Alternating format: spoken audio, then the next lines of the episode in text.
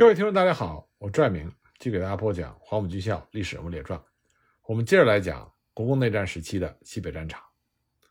那么上次我们说到，国军所建立的以清涧作为核心的防线，它的兵力非常的薄弱。那么西北野战军就觉得这是一个各个击破零散国军的大好机会。战斗首先在延长打响。一九四七年九月二十三日，彭德怀呢就给西北野战军教导旅打去电报。告诉他们，他们当前的目标是趁着豫西方面陈谢兵团颇有斩获，暂时不需要陕北兵力主动配合的时候，赶紧攻克防御力量比较薄弱的清涧、延长这两座城池，来彻底击溃国军的整编七十六师。九月二十八日，教导旅就召开了团级以上干部的集体会议，动员进行准备工作。教导旅除了麾下各连开始赶制云梯、炸药包之外，还不断的派遣侦察小队了解延长的部署情况，并且调集了山炮数门，用以射击国军预设的碉堡工事。那么情报显示，国军驻防在延长的是一个营的兵力和火力。那么教导旅麾下各团在九月三十日到达了指定位置，并且和在城外巡逻的国军在城北一带产生了交火。十月一日拂晓，解放军发起了攻击。那么实际上，九月三十日，延长的国军守军营长就已经急电整编七十六师师部，说解放军至少有一个团已经接近该地。那么整编七十六师师长廖昂，除了命令延长的守军必须要加强守卫之外，也电告胡宗南这里的情况。在此之后呢，延长的那个国军营又再次发电报告急，说解放军恐怕是有一个旅的兵力，必须尽快的增援。当时清涧本身的兵力有限，距离延长也不算近。如果派出小部队前往，很有可能中途就被解放军歼灭了。这样不仅无补于延长的战局，反而会削弱清涧的防御力量。所以廖王只能发电报给胡宗南，说可否由延安派兵增援。但是胡宗南的答复是，除了命令各部队坚持下去之外，并没有任何有帮助的行动。延长守军的结局至此。就已经被决定了。那么，解放军教导团麾下的两个团，在十月一日上午九时左右，在炮火和爆破队的猛烈突进之下，相继就拿下了延长城外的北山大寨子和大东山堡垒。上午十一点，拿下了南山的最后一个据点，这样就完全拔除了国军的外围防御。下午两点钟，解放军开始向延长城内发起总攻，在一连串的短兵相接之后，和国军。在延长城内的炼油厂展开了激烈的战斗，这也是国军营指挥部的所在地。由于在这个地方，国军筑有碉堡五座，周围还有高墙两丈多高，解放军数度强攻不下，遭受了不小的损失。那么在晚上八点卷土重来，直到九点钟左右，才在耗尽了所有手榴弹的情况下，攻陷了此处的国军阵地。那么国军从营长以下一百多名官兵阵亡，副营长以下。被俘虏了官兵二百九十九人。那么得到延长的捷报，毛泽东这会儿认为可以接着去攻打清涧。如果清涧被攻下，那么顺势也就可以拿下绥德。那么咸阳至榆林的公路就会被完全截断，国军在陕北将完全的无能为力。那么在延长作战结束的同时，西北野战军三纵也轻易的攻克了延川，全歼了国军守军两个营。同时，一纵麾下的三五八旅也占领了清涧城南三十里铺，切断了清涧、子长、绥德等地和延安的联系。简单的来说，一九四七年十月初，解放军已经逐步掌握了清涧周边的形势，整编七十六师这个时候已经成为了瓮中之鳖。清涧战役的前奏已经结束，那么十月三日，彭德怀正式下达清涧城的作战部署，以一纵、三纵两个纵队作为主力。负责攻城，先肃清外围据点的抵抗，然后直扑城垣，充分运用和重视爆破、云梯以及近距离手榴弹投掷等小组作战，来击破国军的预设工事。新编第四旅则置于清化边甘谷驿以北，负责阻击可能来自于延安的援军；而教导旅呢，则推进到北面的九里山到马家店附近，阻止国军守军和绥德方面的联系。我们可以看到。西北野战军这个时候只派了一个旅，负责对付可能由延安北上的援军，由此可见，当时西北野联军有十足的把握，国军应该不会再有强力的救援行动。那么廖昂面对着这样不利的形势，当然不会坐以待毙，所以十月二日，他就不断的调派以连营作为单位的搜索部队向延川方向侦察敌情。当他得知三十里铺落入到解放军之手的时候，他就明白向南撤退已经非常困难，所以十月三日，廖昂就告诉胡宗南，认为在解放军两个纵队的强大兵力还没有完全集结到位之前，尤其是清涧北面的交通尚未断绝的时候。应该赶紧派这里的部队北调，和绥德方面的幺六五旅会合，集中兵力共同防守。不过，他的这个建议并没有得到胡宗南的响应。十月四日，解放军开始在清涧四周发起了零星攻势。十月五日到六日，解放军的攻势进一步扩大。那么，西安方面也派出空军出动助战。十月六日下午，解放军一纵在强烈的炮火掩护之下，开始向西侧的笔架山。展开一波波的冲锋。国军虽然一开始的时候尚能固守，依托着坚强的攻势，击退了几次解放军的冲锋，但是随着攻势的日益猛烈，国军的阵地开始逐步的失守。以廖昂为首的整编七十六师的各官长也不断的继续向西安方面请求增援。十月七日，西安方面的回复是，已经命令刘戡军长率领五个旅来增援，务必固守待援，并且和刘军长。取得联络，这最为重要。那么，整编二十九军的到达似乎是可以期待的。十月八日，空军再度飞临清涧，但并不是投下守军所希望的弹药补给，而是法币三十亿元。这让清涧的国军官兵不免是大失所望，因为纸币能起什么作用呢？十月九日，刘戡所率领的援军已经开到了永平，这里距离清涧只有三十公里不到。只要整编二十九军能够及时的到达，那么或许能够再现一个榆林战役。那么战况也就此进入到最关键的时刻。十月九日起，解放军继续加强了对东西两侧高地的攻势，目标呢就是西侧的高点笔架山。笔架山这里峭壁陡直，攀爬不易。国军呢沿着山壁修筑了工事，上面也有机枪碉堡，猛烈的火力。让解放军的爆破小组无法施展，西北野军一纵三五八旅和独一旅第二团数度强攻，但都是无功而返。那么彭德怀非常着急，一度曾经亲自上火箭督战。那么解放军部队以徒手攀登的方式，冒着国军工事内强劲的火力，逐一使用炸药包摧毁了各个碉堡。在上午十点钟左右，独一旅第二团攻下了北侧的最大的一座碉堡。笔架山战斗就此宣告结束。至此呢，城内的国军守军整编七十六师已经完全在解放军炮火的辐射之下，情况进一步恶化。当时国军的参谋长刘学超就建议廖昂，在解放军尚未站稳脚跟的时候，赶紧调集炮火，配合一营的兵力展开逆袭。但是种种因素以及廖王的迟疑，让这个可行的计划并没有能够实行。笔架山的失守。这就让以廖王为首的整编七十六师的各官长开始慌乱起来，败退的守军也从各个据点涌入到城中。十月十日上午十点，西安方面出动了飞机，空投补给二十个大箱，但是由于国军多处的阵地已经丧失，控制的地区逐渐缩小，因此最后他们只收到了八箱，其余全部被解放军所夺获。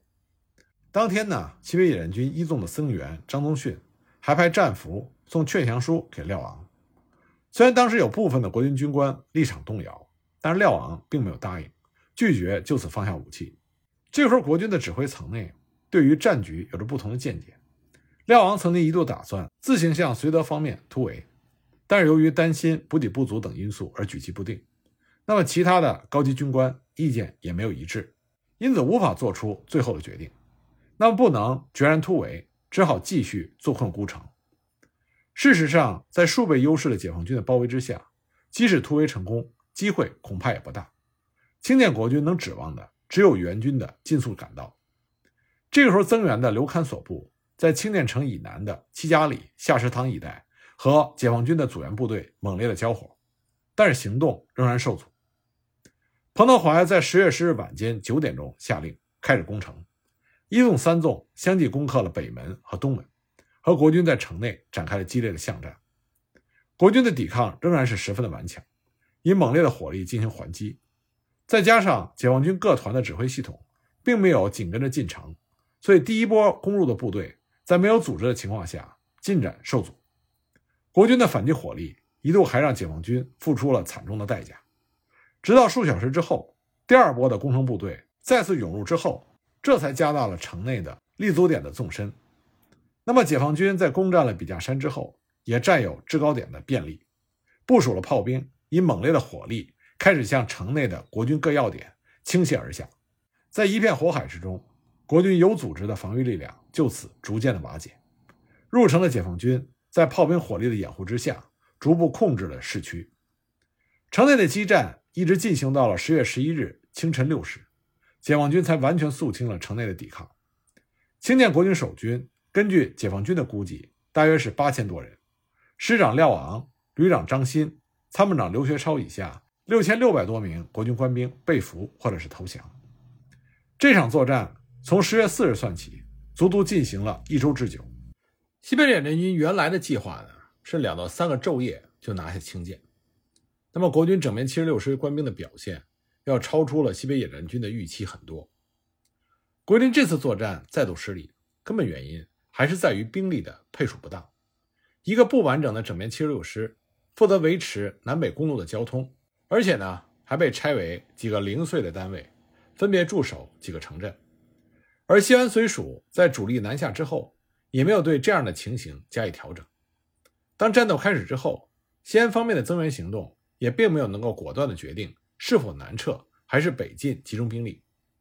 如此散漫的、毫无警觉的布置，再加上高层的迟缓。甚至是麻木不仁的决策效率，怎么能够不败？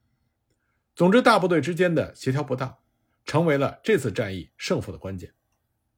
在西北战场，西北野战军三个月以来连连获胜，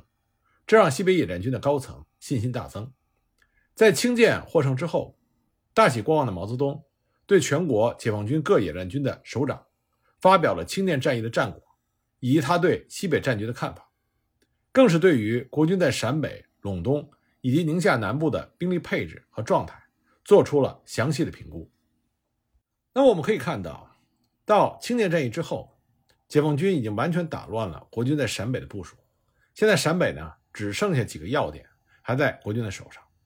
只能被动的需要西安绥署在其被集中的解放军攻击的时候，派遣日益薄弱的机动部队北上解围。这里还要强调的是，陕北地区。中共军民的合作无间，以及被俘的国军官兵，解放军可以做到即俘即用，这种政治改造能力是令人惊叹的。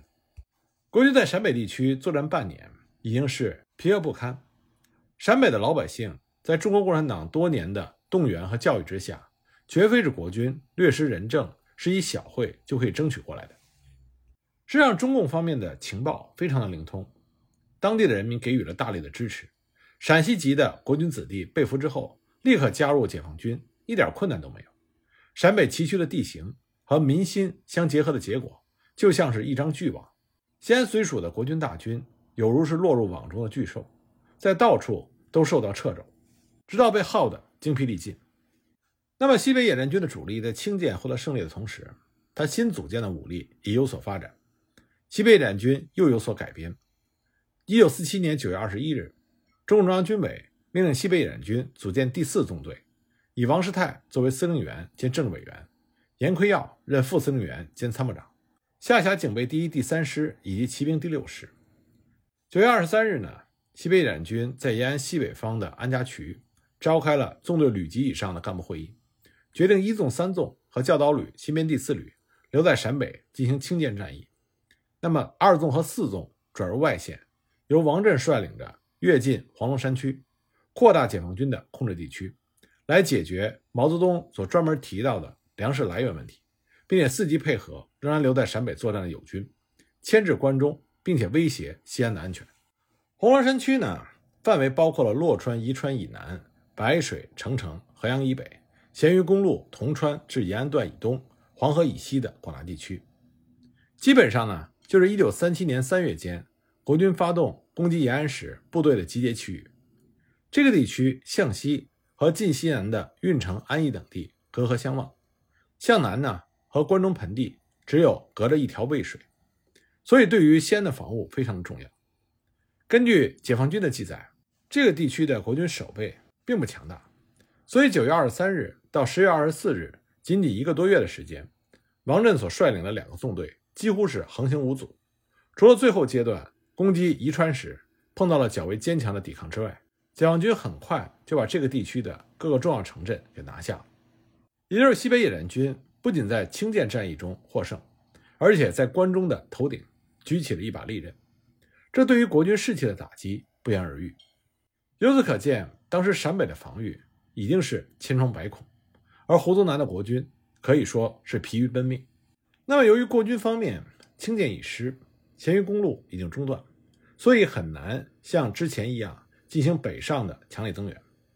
那么，中共方面就把下一个进攻的目标再次落到了榆林。当然，中共方面呢有两个点值得选择，一个是延安。一个是榆林。自从1947年3月国军攻下延安之后，整编29军的军部就常驻于附近的甘泉，作为该军进行机动作战、增援各个据点的前进基地。那么，整编29军麾下的整编17师的主力就驻扎在甘泉。这个师的实力基本上完整，可以说是重兵驻扎。那么，彭德怀当然知道，这个时候强攻很难讨到好处。相对来说，榆林的兵力。就显得薄弱得多，而且不久前由于潼关一度告急，所以在第一次榆林战役期间，增援榆林的整编二十八旅被调回西安充实关中，这就使得榆林的驻军只剩下邓宝山的二十二军军部和麾下的八十六师新十一旅，再加上若干的陕西保安团队，总兵力不足万人。那么西安方面要想增援，只能通过空运，而其他系统的国军，像宁马、青马。根据之前的经验，很有可能不会积极作战。不过这个时候，西北野战军本身的条件也并不是完全成熟，兵力还没有能够充分的集结。所以呢，解放军方面所赌的是国军各兵团之间会再次出现协调不良。在决定了再攻榆林之后，西北野战军的一纵、三纵、六纵以及绥德军分区的第四、第六两个团，就按照彭德怀下达的命令开始行动。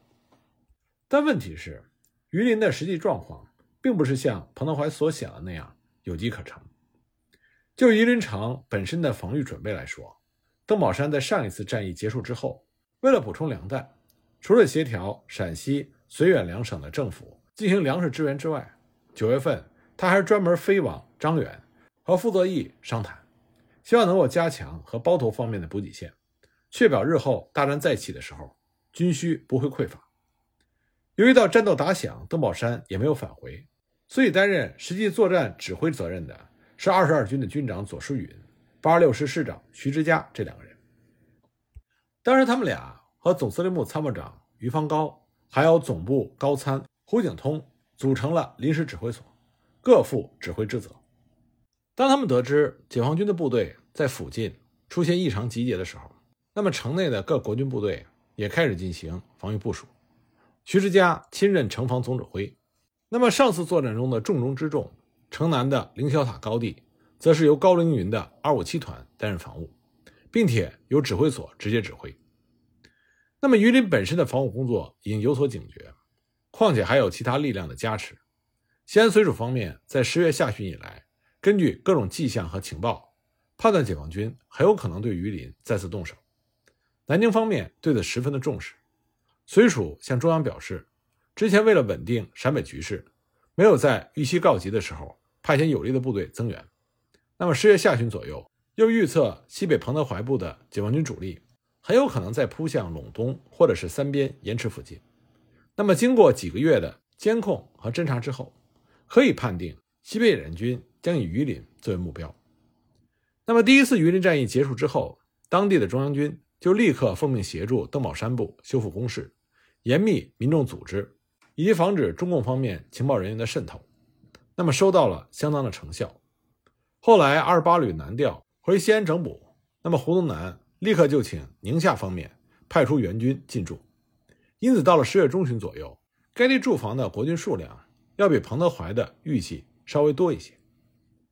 十月二十七日，第二次榆林战役正式爆发。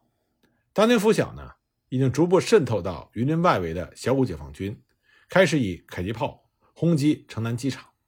击毁了正在跑道上滑行的运输机一架，所载运的货品大多都丢失了。榆林守军在解放军开始行动之后，立刻发电报给西安，转呈南京方面。蒋介石有鉴于此时全国各地的战况对国军都呈现不利的态势。所以立刻决定赴西安亲自督战，并且一日两度发电报给傅作义，表示西安方面增援乏力，此时空运作业又遭到袭击，所以希望傅作义部能够设法派部队火速增援。同一天呢，蒋介石再给邓宝山发电报，让他趁着榆林机场尚未被完全破坏的时候，返回该地指挥作战。最后呢，蒋介石给榆林守军发电报，表示援军将不日抵达。空军也会执行空运和轰炸作战，试图鼓舞守军的士气和坚守的决心。那么，蒋介石的亲自督促之下，第二次榆林战役的战况到底如何呢？我们下集再继续给大家讲。